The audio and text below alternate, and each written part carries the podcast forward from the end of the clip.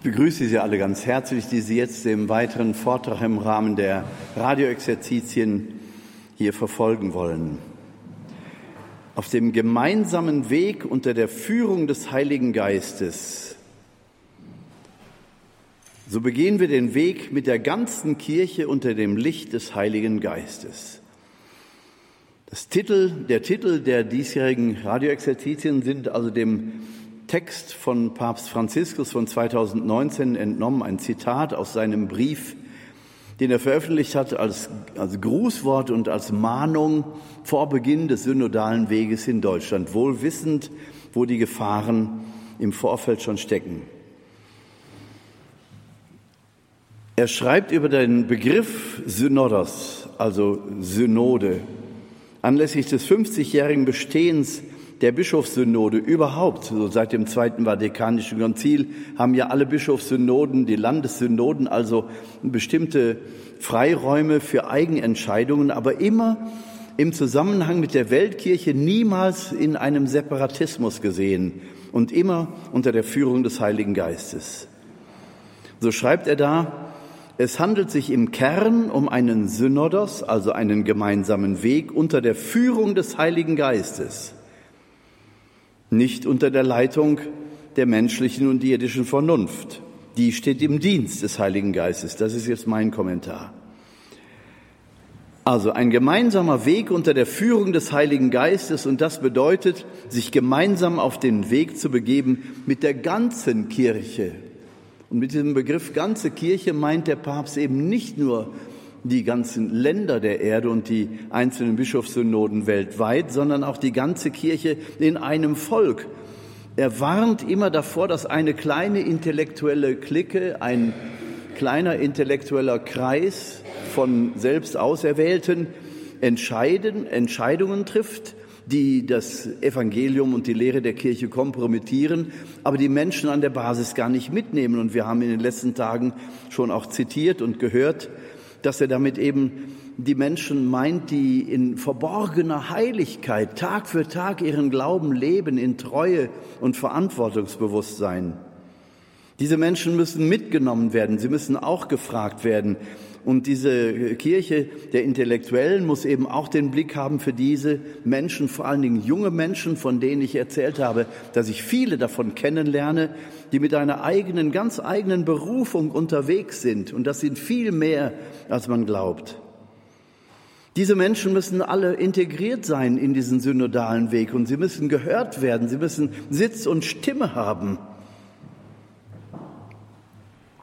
Also es bedeutet, sich gemeinsam auf den Weg zu begeben mit der ganzen Kirche, also allen, die an der Kirche beteiligt sind, unter dem Licht des Heiligen Geistes, unter seiner Führung und seinem Aufrütteln, um das Hinhören zu lernen und den immer neuen Horizont zu erkennen, den er uns schenken möchte.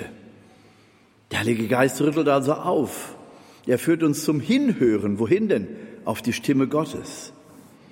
Die Synodalität setzt die Einwirkung des Heiligen Geistes voraus und bedarf ihrer auf dem Weg.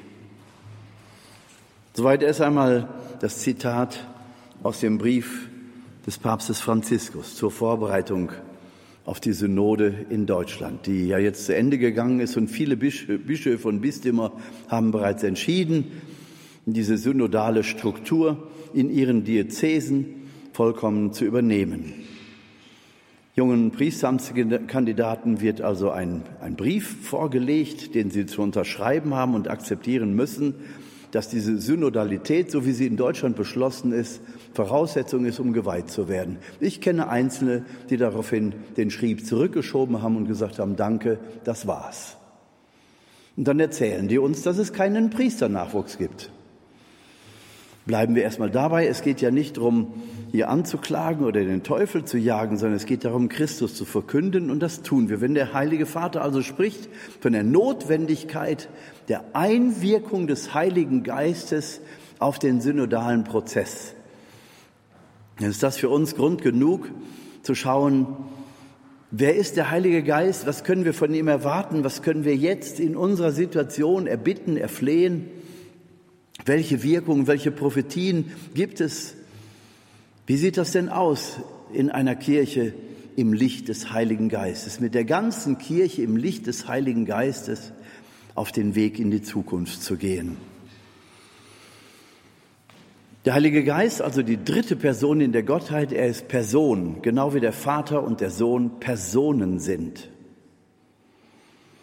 Person heißt also eine Identität zu haben. Mit einer Person können wir Kontakt aufnehmen, zu einer Person können wir sprechen. Im Gebet. Im Gebet vereint können wir also den Heiligen Geist anrufen und der will angerufen werden.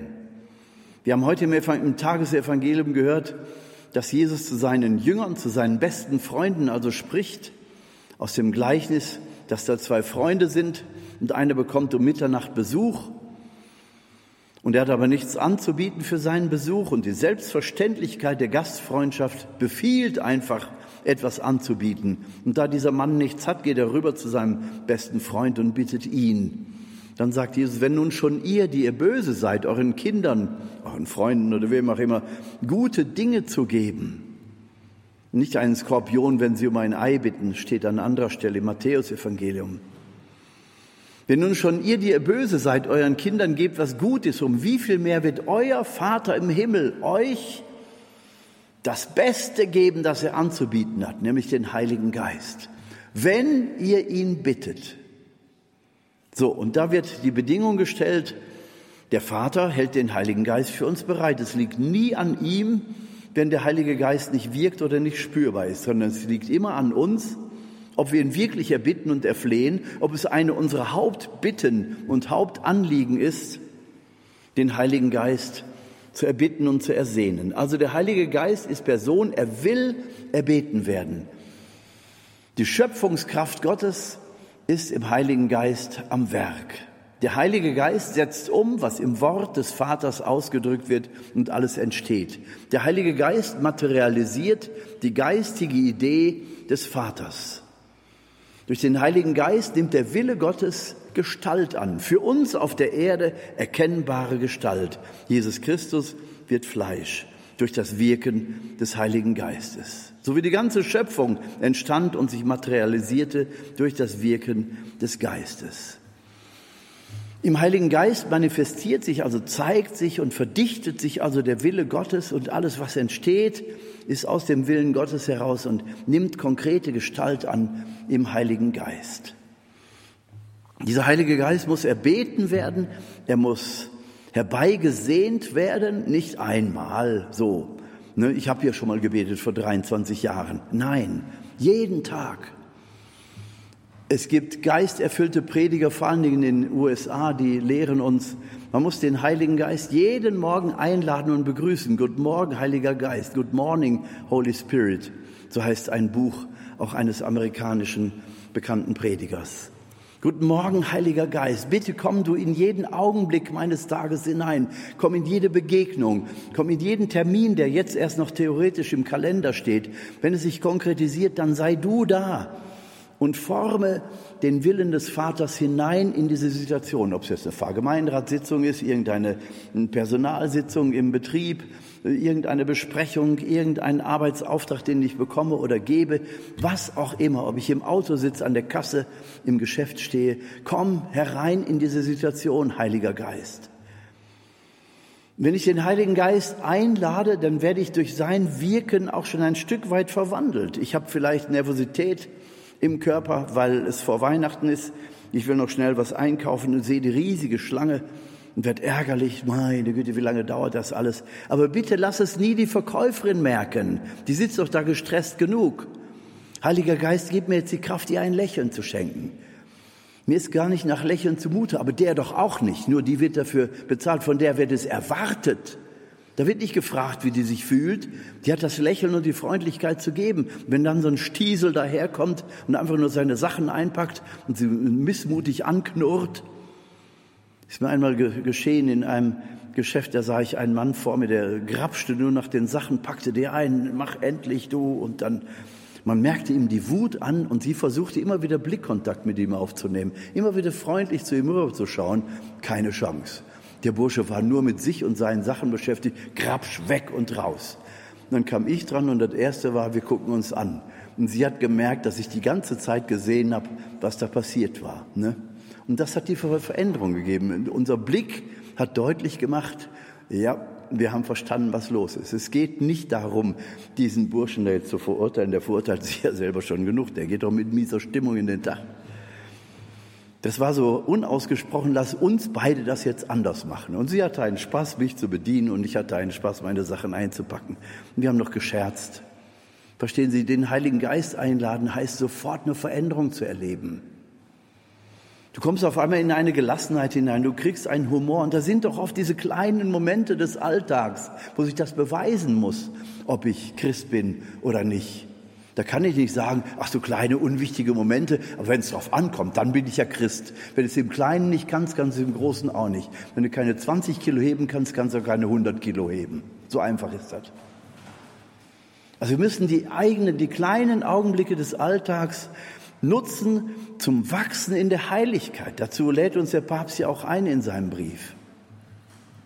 Wenn wir an den kleinen Augenblicken lernen, wie das geht, heilig zu werden, Gelassenheit drückt sich immer auch in einem gewissen Humor aus. Du bist nicht mehr verkrampft, du bist halt offen.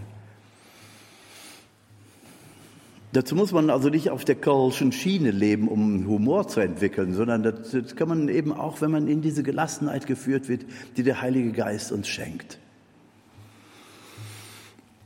Also in den kleinen Augenblicken aufmerksam sein, den Heiligen Geist einladen in jeden Augenblick und wenn er noch so unwichtig zu sein scheint. Ich habe zum Beispiel bei Indern oder auch bei Afrikanern neu gelernt, wenn ich ins Auto steige, ein Kreuzzeichen zu machen. Bis dahin habe ich immer gedacht, ach oh Gott, ich habe meinen Führerschein jetzt schon, was weiß ich, 40 oder 50 Jahre. Das läuft doch. Ne? Nee, ich habe auf einmal gemerkt, du lebst da mit Selbstverständlichkeiten und kannst du doch nicht verhindern. Das muss ja gar nicht an dir liegen, aber du kannst ja auch, was weiß ich, plötzlich einen Niesanfall kriegen und fährst vor den Leitplanken. Das muss ja gar nicht mal an dir liegen. Es kann ja auch jemand anders sein, der dir die Vorfahrt nimmt. Also verlass dich nicht auf dein Können und deine Selbstverständlichkeit, sondern gerade da, wo du in der Routine bist und dich so sicher fühlst, da brauchst du vielleicht gerade auch das, die Gegenwart des Heiligen Geistes und den Segen Gottes, damit du dich in deiner Routine nicht so einschläferst und gar nicht merkst, dass du im Augenblick herausgefordert bist, anders zu reagieren. Wenn eine Situation noch mal gut ausgegangen ist, Schrecksekunde, es ist noch mal gut gegangen, danke Heiliger Geist. Also nicht nur ihn einladen, sondern sich auch bei ihr bedanken. Danke, Heiliger Geist, komm, bleib du mit mir auf der Spur. Das kann zum Bewusstsein werden, das kann zur Haltung werden, dass ich den Heiligen Geist einlade und mich bei ihm bedanke. Überhaupt ist auch grundsätzlich die Dankbarkeit etwas, was von Gott kommt und was uns durch den Heiligen Geist gegeben wird. Die Dankbarkeit ist nämlich immer Ausdruck von Versöhnung und führt auch neu in der Versöhnung. Paulus sagt an einer Stelle, dank dem Herrn für alles. Betet und singt dem Herrn in neuen Liedern, in Psalmen und Hymnen, wie der Herr es euch eingibt, wie der Geist es euch eingibt. Und dann steht da in dem Zusammenhang, dankt dem Herrn für alles. Nicht nur für das Gute, sondern auch für das Schlechte. Wie, für das Schlechte soll ich danken? Ich danke nicht für das Schlechte, sondern ich danke dem Herrn, dass er mich in diese Versuchungssituation führt und durchbegleitet. Denn in der Versuchung des Lebens, in den negativen Dingen des Alltags steht mein Glaube und mein Vertrauen auf dem Prüfstand und meine Liebe, aber niemals die Liebe Gottes. Ich lerne im Leiden, in den unangenehmen Situationen zu erkennen, dass Gott mich für würdig erachtet, für ihn zu leiden. So drücken es die Apostel nach Pfingsten aus. Vor Ostern konnten die das nicht. Da haben die anders gebetet. Immer im Hier und Jetzt verhaftet. Wenn das Schiff in Seenot kommt, dann sehen sie sich absaufen und haben nur noch Angst vor dem nahen Tod. Da sind die ganzen Prophetien, die Jesus gegeben haben, im Wind. Nach Pfingsten ist das anders. Nach Pfingsten ist Jesus der Auferstande konstant in ihren Herzen und sie beten anders. Also wenn der Heilige Geist in Menschen eintritt, dann ist unser Gebet anders. Der Heilige Geist führt uns immer zuerst zu Jesus, immer zuerst zu Jesus. So, und dann kommt zur Ruhe im Anbeten, im Geist und in der Wahrheit. Bis im Johannesevangelium viertes Kapitel heißt, komm zur Ruhe im Angesicht Jesu und dann schau dir mit seinen Augen nochmal die Situation und die Menschen an. Und dein Gebet wird anders ausfallen. Du wirst merken, dass der, der Groll und der Zorn schon ein bisschen ruhiger geworden ist. Und wenn du mit den Augen Jesu siehst, dann spürst du, du kannst dir diesen Hass und diesen Zorn gar nicht mehr leisten. Du selber hast dich schon ein ganzes Stück verändert und bist bereit, mit den Augen Jesu, mit dem Herzen Jesu in die Situation hineinzugehen. Dieses Anbeten und dieses Dasein bei Jesus vom Geist geführt, führt zu einer Haltung der Versöhnung, und du wirst spüren, dass du dem Format entgegengeführt wirst, das der Herr für dich gedacht hat und du wirst deinen Gegner oder das, was da im Moment an Streitsituationen entstanden ist, du wirst das anders anschauen und anders beurteilen. Weil du spürst, an erster Stelle ist Jesus. Und diese Streitsituation, und wenn sie so plötzlich hervorgerufen wurde, sobald sie da ist, ist sie im Willen Gottes und ist Prüfung für dich. Und du wirst das erkennen, wenn du mit Jesus lebst und wenn du dich vom Geist immer wieder zu Jesus äh, treiben lässt dass du spürst, Jesus wird immer mehr in mir, wird immer größer in mir, bis ich sagen kann, Jesus ist in mir, nicht mehr ich, sondern Jesus in mir. Und das wird meine Identität. Ich gebe mich dabei ja nicht wirklich als Mensch auf, sondern ich gebe meine falschen Haltungen auf. Ich gebe mein, mich selber retten wollen auf. Und vertraue dem Herrn, dass er doch für alles sorgt. So ist es uns verheißen. Sorgt euch nicht um euch selber, Sorgt euch um das Reich Gottes und alles andere wird der Herr besorgen. Alles andere heißt der ganze Rest, was unseren Alltag ausmacht. Dafür sorgt der Herr. Vorsehung nennen wir das auch. Da darf ich natürlich mitwirken. Ich muss meine Verantwortung wahrnehmen. Das heißt nicht, ich soll alles schleifen lassen. Aber ich werde meine eigenen Anteile äh, relativieren und der Absolutheit Gottes Raum geben. Ich tue meinen bescheidenen Teil um das Schiffchen meines Lebens aufrechtzuerhalten, über Wasser zu halten. Aber letzten Endes vertraue ich auf dich. Was auch immer passiert, ich danke dir, Herr, für das, was gut gegangen ist, wo ich Erfolg hatte, wo es schön war. Aber ich danke dir auch für das, was schwierig war.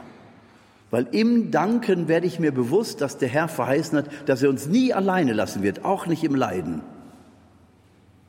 Diese Dankbarkeit heißt also, ich danke dir, Herr, dass du mich auch in den Schmerzen und dem Leiden des Alltags nicht alleine lässt und nie allein gelassen hast.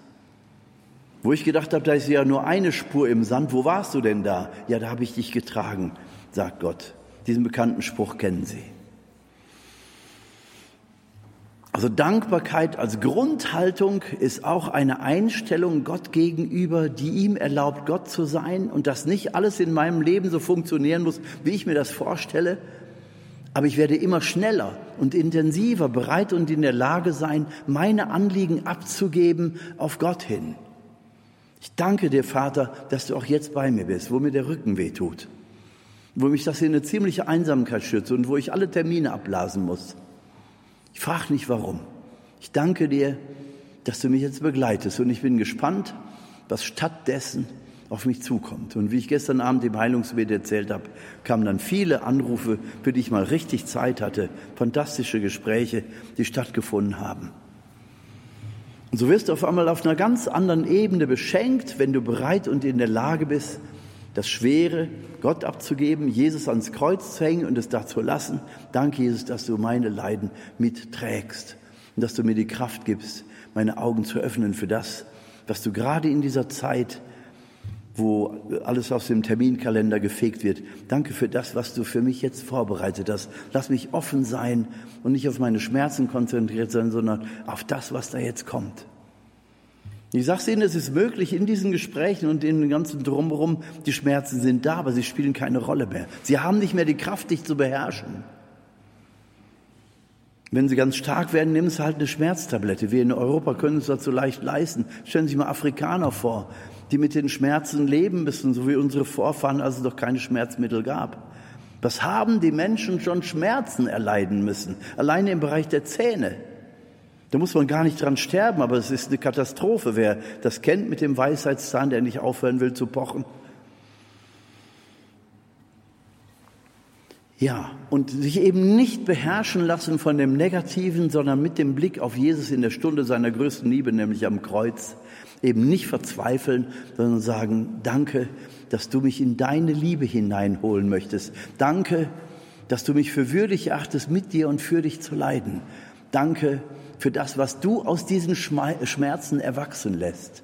Ich weiß es jetzt noch nicht, aber ich vertraue dir.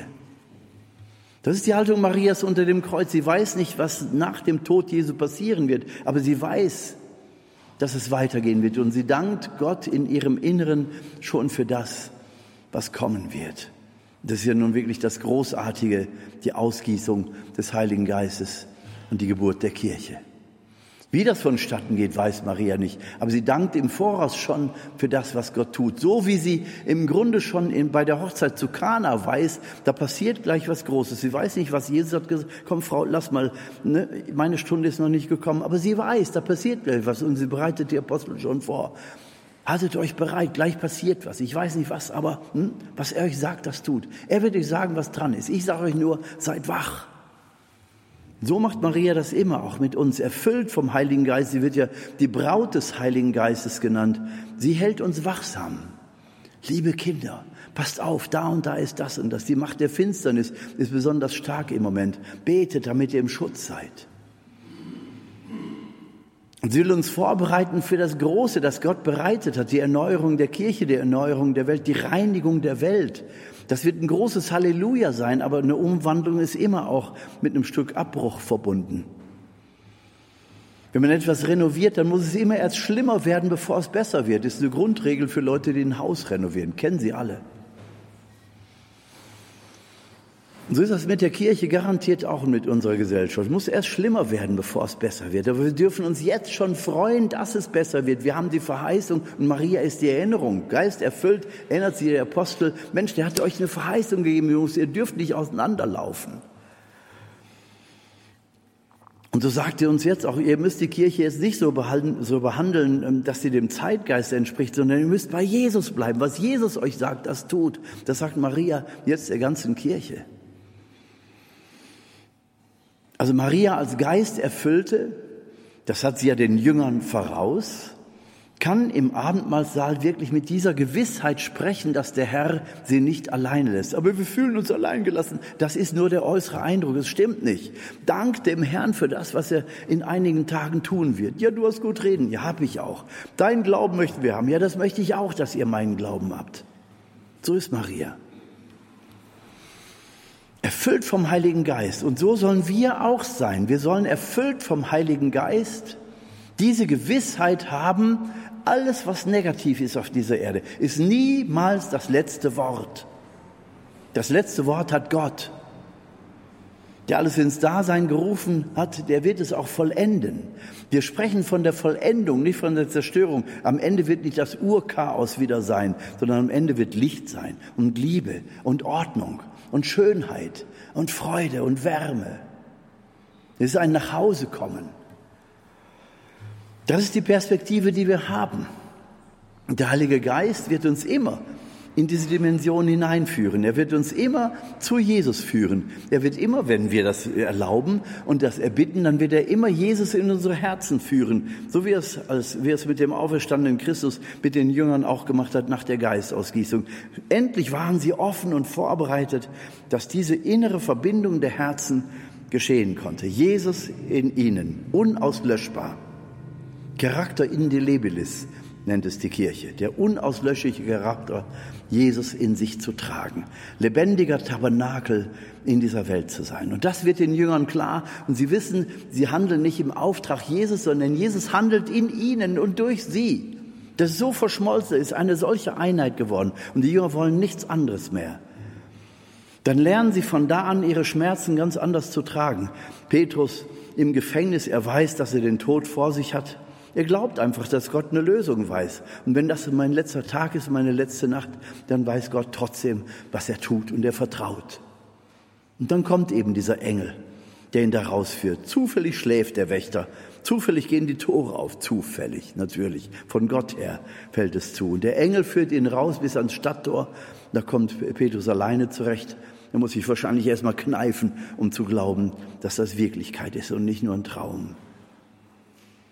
Und dann geht er in die Gemeinde, die in der Mitternacht, da muss man sich vorstellen, Mitternacht ist die Gemeinde versammelt, um Mitternacht ist die Gemeinde versammelt und ist im Gebet.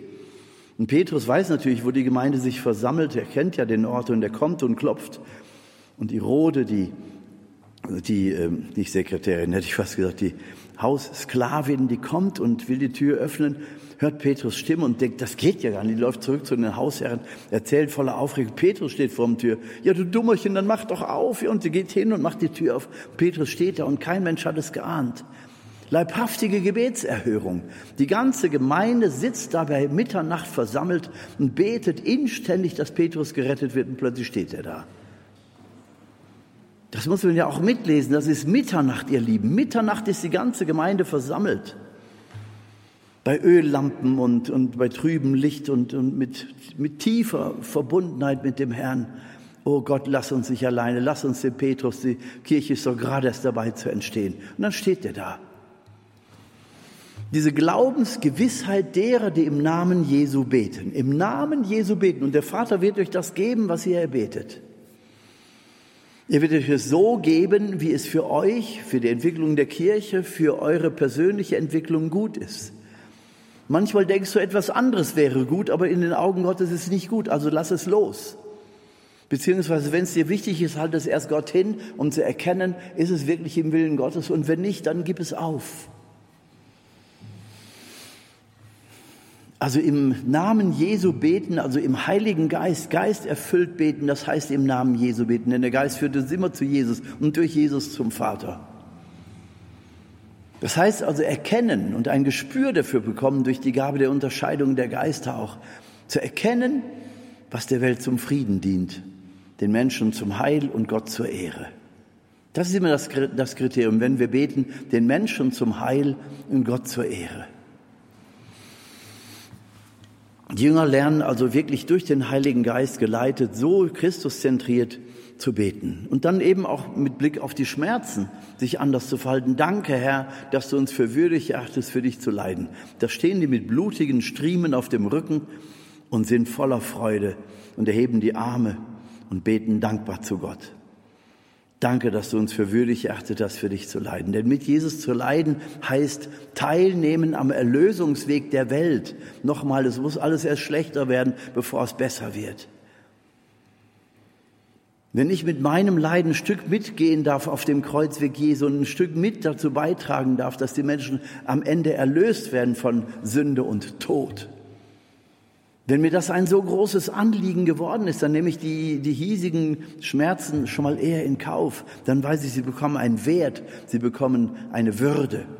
Und ich leide nicht mehr stumpf vor mich hin. Keiner besucht mich. Womit habe ich das verdient?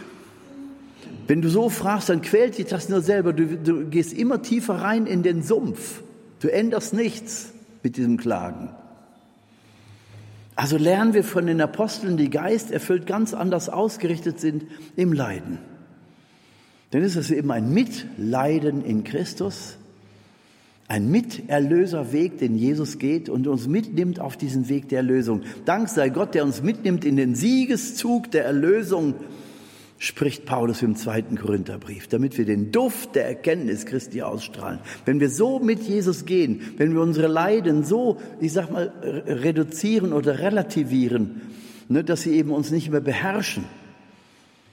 Ich habe vielleicht eine Krebskrankheit und der Arzt sagt mir, du wirst bald dran sterben. Ja gut, dann sterbe ich irgendwann dran. Aber ich sterbe in Wirklichkeit, weil Gott mir nach Hause ruft. Und bis dahin lebe ich. Bitteschön. Aufgeben kann ich dann, wenn der letzte Atemzug kommt.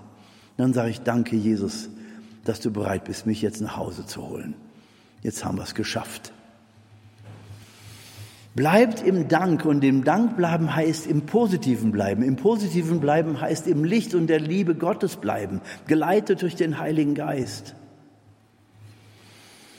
Der Heilige Geist ist also der, der die Kirche schafft. Jesus hat gar nicht von Kirche gesprochen, nur zweimal im Matthäusevangelium. Du bist der Fels und auf diesem Felsen wird meine Kirche gebaut. Aber wie Kirche aussehen wird, als Gebäude oder als Institution, kein Gedanke. Das war für Jesus auch nicht wichtig und es war nicht dran, weil er weiß, dass durch die Apostel sein Werk weitergeht. Wer jetzt also meinetwegen im, im Volk Israel Jesus so halbwegs nahe gestanden hat und gemerkt hat, Mensch, der, der Mann hat ja wirklich unglaubliche Begabungen, sollte er wirklich der Sohn Gottes sein? Dann wird er plötzlich gekreuzigt. Man, man sagt, er sei auferstanden und jetzt sind die Apostel da, Geist erfüllt. Einerseits, okay, tüchtige Burschen geworden, sie haben richtig gelernt, aber eigentlich will ich ja doch die Chefbehandlung. Erste Klasse Patient. Als erste Klasse Patient will man immer gerne die Chefbehandlung. Die Kirche entsteht nicht durch den Chef selbst. Sie entsteht durch das Wirken des Geistes in seinen Aposteln. Die Kirche hat, Paulus spricht dann in seinen Briefen immer schon von der Kirche, also nach Tod und Auferstehung Jesu entsteht ja Kirche in Form von Hauskirchen. Die Menschen haben sich in den Häusern versammelt, Gebäude gab es nicht, sie, waren, sie lebten unter Verfolgung, sie hatten ja gar keine Möglichkeiten in der Öffentlichkeit aufzutreten oder in der Öffentlichkeit Akzeptanz zu erwarten. Und 300 Jahre hat sich Kirche entwickelt auf diese Weise. Sie trafen sich in den Häusern, Geist erfüllt in der Feier der Eucharistie, erfuhren sie Heilung, Gegenwart von Jesu, Ermutigung, Trost, Aufrichtung. Auch durch das Miteinander, geisterfüllte Gemeinschaft in Jesu Namen. Und so muss Kirche bleiben bis heute, in welcher Strukturform auch immer. Die Struktur ist überhaupt nicht wichtig, die ist relativ wichtig, sind erstmal die Inhalte und die Wirklichkeit, in der Menschen zusammenleben. Und dann wird es auch eine Struktur geben, die dem angemessen ist. Ich kann mir doch jetzt, wo ich, wo ich 97 Kilo wiege, keinen Anzug kaufen, der mir mit 50 Kilo passt. Der hängt doch nur im Schrank. Der passt nicht. Also Struktur muss, muss passend sein. Das, was im Geist lebendig ist, braucht Struktur und wird auch Struktur finden, weil auch die Struktur geistgewirkt sein wird. Da können noch so viele intellektuelle, vernunftbegabte Menschen dran rumschrauben und basteln. Es geht nicht um die perfekte Institution. Es geht darum, dem Geist Raum zu schaffen und diesen Raum zu schützen. Die Menschen, die darin sind, zu schützen. Also der Heilige Geist verändert die Gebetshaltung der Apostel. Sie beten also nicht mehr problemzentriert und Augenblick und personenzentriert, sondern sie richten sich aus auf Christus. Durch den Heiligen Geist geleitet sind sie Christusorientiert. Und zwar auf den Auferstandenen, der nicht mehr da irgendwo in fernen Myriaden von Lichtjahren entfernt lebt, sondern in meinem Herzen. Auch in meinem Herzen, auch im Herzen des anderen, der an Christus bleibt. Und genau das schafft diese neue Qualität von Gemeinschaft. Nicht mehr von Sympathie, Altersgleichheit oder, oder gemeinsame Interessen, gemeinsame Berufsgruppen. Das spielt dann nicht die Rolle, sondern die Wichtigkeit ist, mit Menschen zusammen zu sein, die Christus, den Auferstandenen, in ihrem Herzen tragen. Oder sich zumindest immer wieder danach ausstrecken, sie danach bemühen. Guten Morgen, Heiliger Geist. Komm du hinein in jeden Augenblick dieses Tages. Erfüllt vom Heiligen Geist, also Jesus zentriert, lernen die Jünger also anders beten. Wenn sie jetzt in einem Seesturm sind, werden sie nicht mehr beten, oh Herr, rette unser Leben jetzt in diesem Augenblick, sondern sie werden daran glauben, Herr, du hast uns eine Verheißung gegeben, führe uns der Verheißung entgegen. Und wie zufällig findet auch der Seesturm statt. Paulus zum Beispiel erzählt in seinen Briefen, dass er dreimal in Seenot geraten ist. Das eine Mal, das berühmteste, kennen wir, als er nach Rom transportiert werden soll, um vom Kaiser Zeugnis abzugeben. Da erleiden sie Schiffbruch vor Malta. Und Paulus sagt noch, er ist ja erfahrener Schiffer, er ist ja viel mit dem Schiff gefahren, um zu evangelisieren und die Mission in Europa weiter zu betreiben. Er sagte, ich habe euch noch gesagt, es ist Winter, Leute, lasst uns nicht im Winter wegfahren. Aber ihr musstet ja losfahren. Jetzt sind wir hier in diesem Sturm.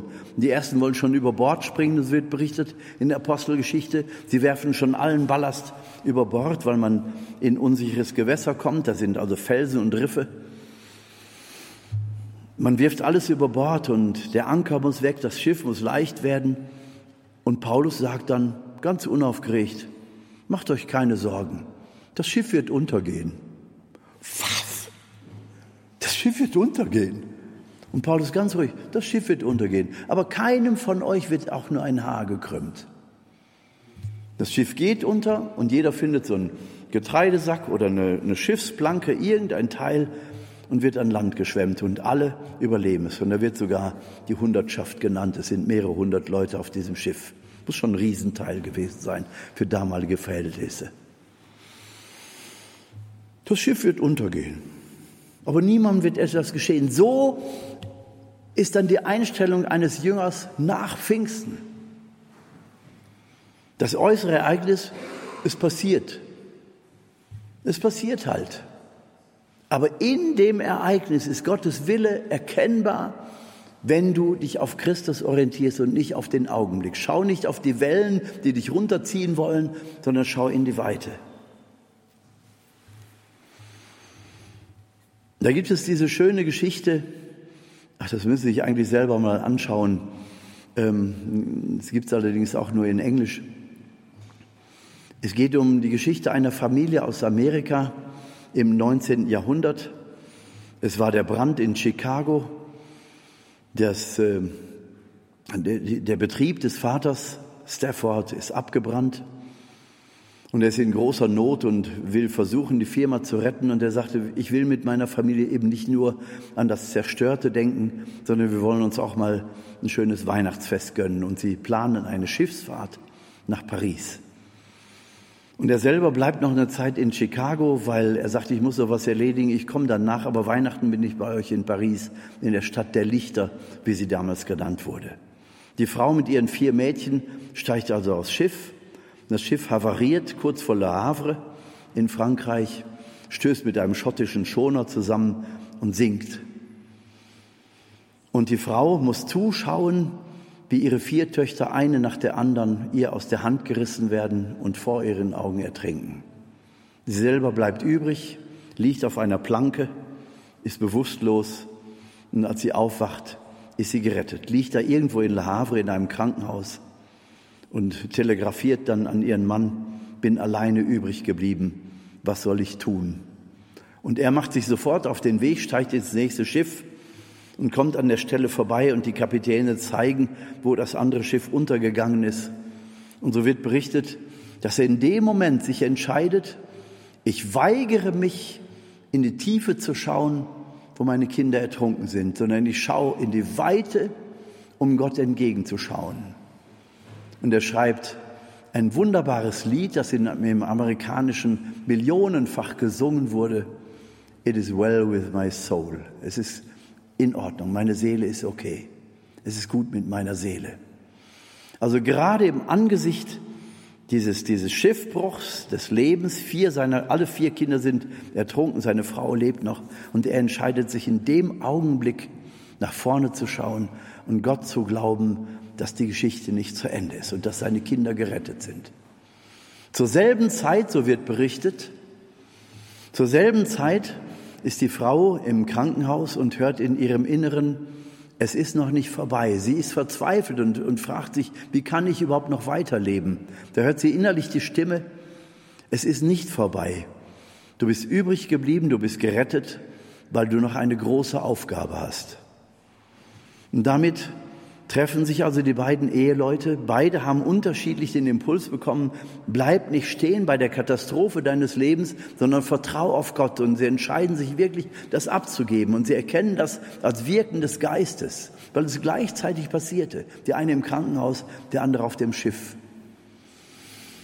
Und dann fahren sie zurück nach Chicago. Es werden ihnen zwei weitere Kinder geboren. Ein Junge unter anderem, der stirbt dann an äh, einer Krankheit, an ähm, ach, fällt mir jetzt nicht ein, irgendeine Krankheit, die bei uns schon längst ausgerottet ist. Daran stirbt dieser Junge, das Mädchen bleibt übrig, noch ein weiteres Mädchen wird geboren. Und dann entscheiden sie sich in der Zeit vor dem Ersten Weltkrieg nach Jerusalem überzusiedeln und da eine amerikanische Gemeinde zu gründen. Sie tun das, aber sofort mit sozial-karitativem Auftrag, weil sie spüren, unsere Aufgabe ist es, Menschen, die in Schiffbruch des Lebens angekommen sind, einen Ort zu bieten, wo sie erste Hilfe bekommen. Dann haben sie also im Ersten Weltkrieg, wo Israel ja noch äh, osmanisch war. Es gehörte zum türkischen, zum osmanischen Reich. Und im Ersten Weltkrieg war das Osmanische Reich ja mit Deutschland koaliert.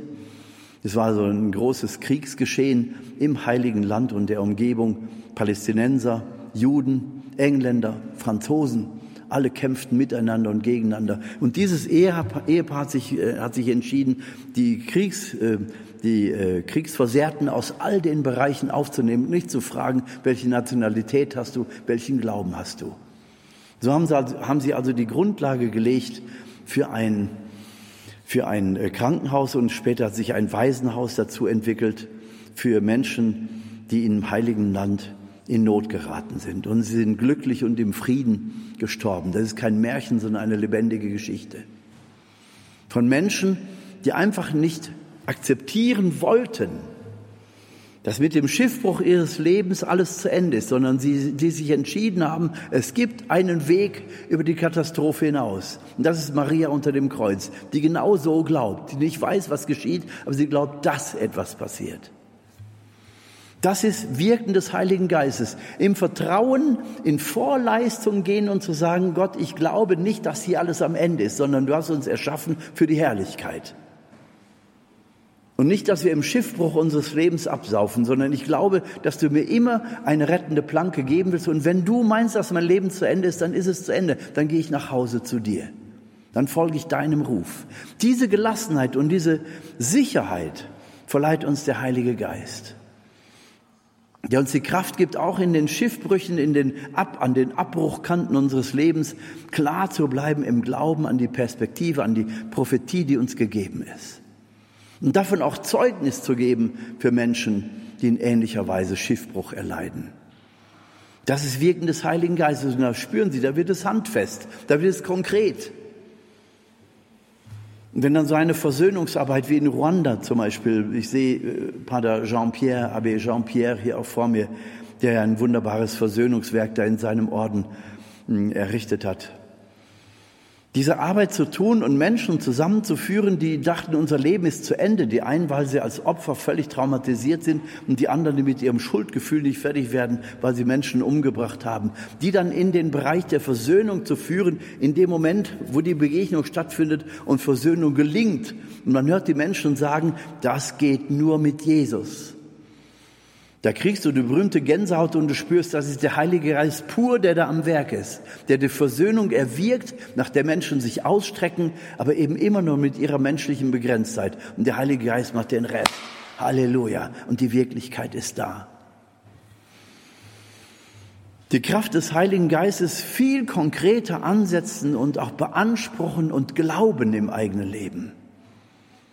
An einer Stelle im Markus Evangelium heißt es, da sagt Jesus, betet so, als hättet ihr schon empfangen, worum ihr betet. Betet so, als hättet ihr es schon empfangen.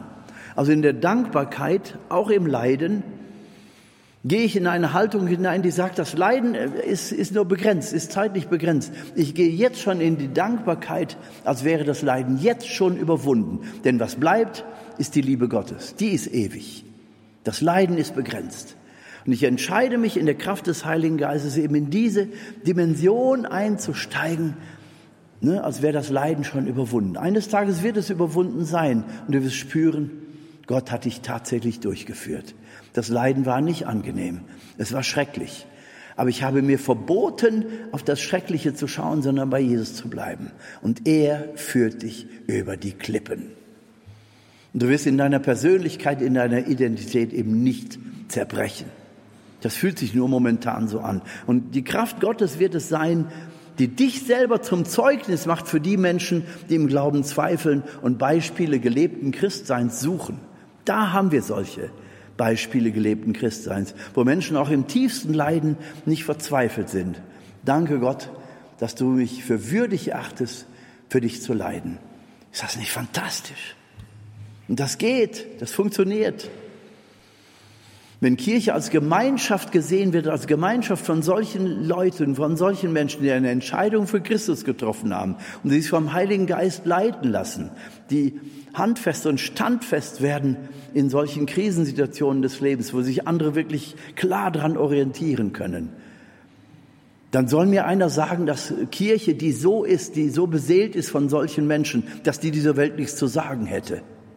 Da brauchen wir keinen Zeitgeist. Da brauchen wir das Vertrauen auf Jesus Christus, der lebendig ist, und den Heiligen Geist, der uns drängt. Das ist die Botschaft, die wir zu verkünden haben, ihr Lieben. Das ist die Botschaft, die Gott sei Dank auch mit lebendigen Zeugen und Beispielen begleitet wird. Lasst uns beten, dass wir in dieser Kraft des Heiligen Geistes wirkliche Führung erfahren, dass wir das heute noch erfahren, dass ein Leben mit Christus, geführt und angetrieben im Heiligen Geist, der Welt eine unglaubliche Perspektive zu bieten hat. Dimensionen, die wir leider Gottes so oft nicht entdeckt haben oder denen wir so oft leider Gottes nicht getraut haben. Heiliger Geist, komm, wir bitten dich, sei du in jedem Augenblick dieses Tages, sei du in jedem Augenblick meiner Erinnerungen, die, die mich ja manchmal auch zurückziehen in Zeiten der Verzweiflung. Und ich erlaube diesen Gedanken an die Verzweiflung nicht, mich zu beherrschen, weil ich glauben will. Ich entscheide mich für diesen Glauben. Ich entscheide mich für dieses Vertrauen, dass du die Kraft hast und auch den Willen, mich hinauszufinden und hinüberzuführen über diese schrecklichen Ereignisse. Und in deinem Licht wird alles verwandelt. Es verliert den giftigen Stachel. Es verliert den Biss.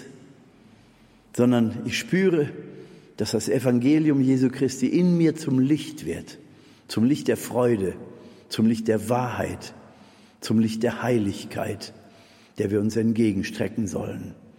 Danke, Heiliger Geist, für dein Wirken in uns, in unseren Familien, in unserer Kirche. Und wir danken dir jetzt schon, als wäre die Krise schon überwunden. Sie wird eines Tages überwunden sein. Danke, Heiliger Geist. Danke, Gott, dass du uns für würdig erachtest, diesen Weg der Erlösung, diesen Weg der Reinigung mit dir zusammenzugehen. Amen.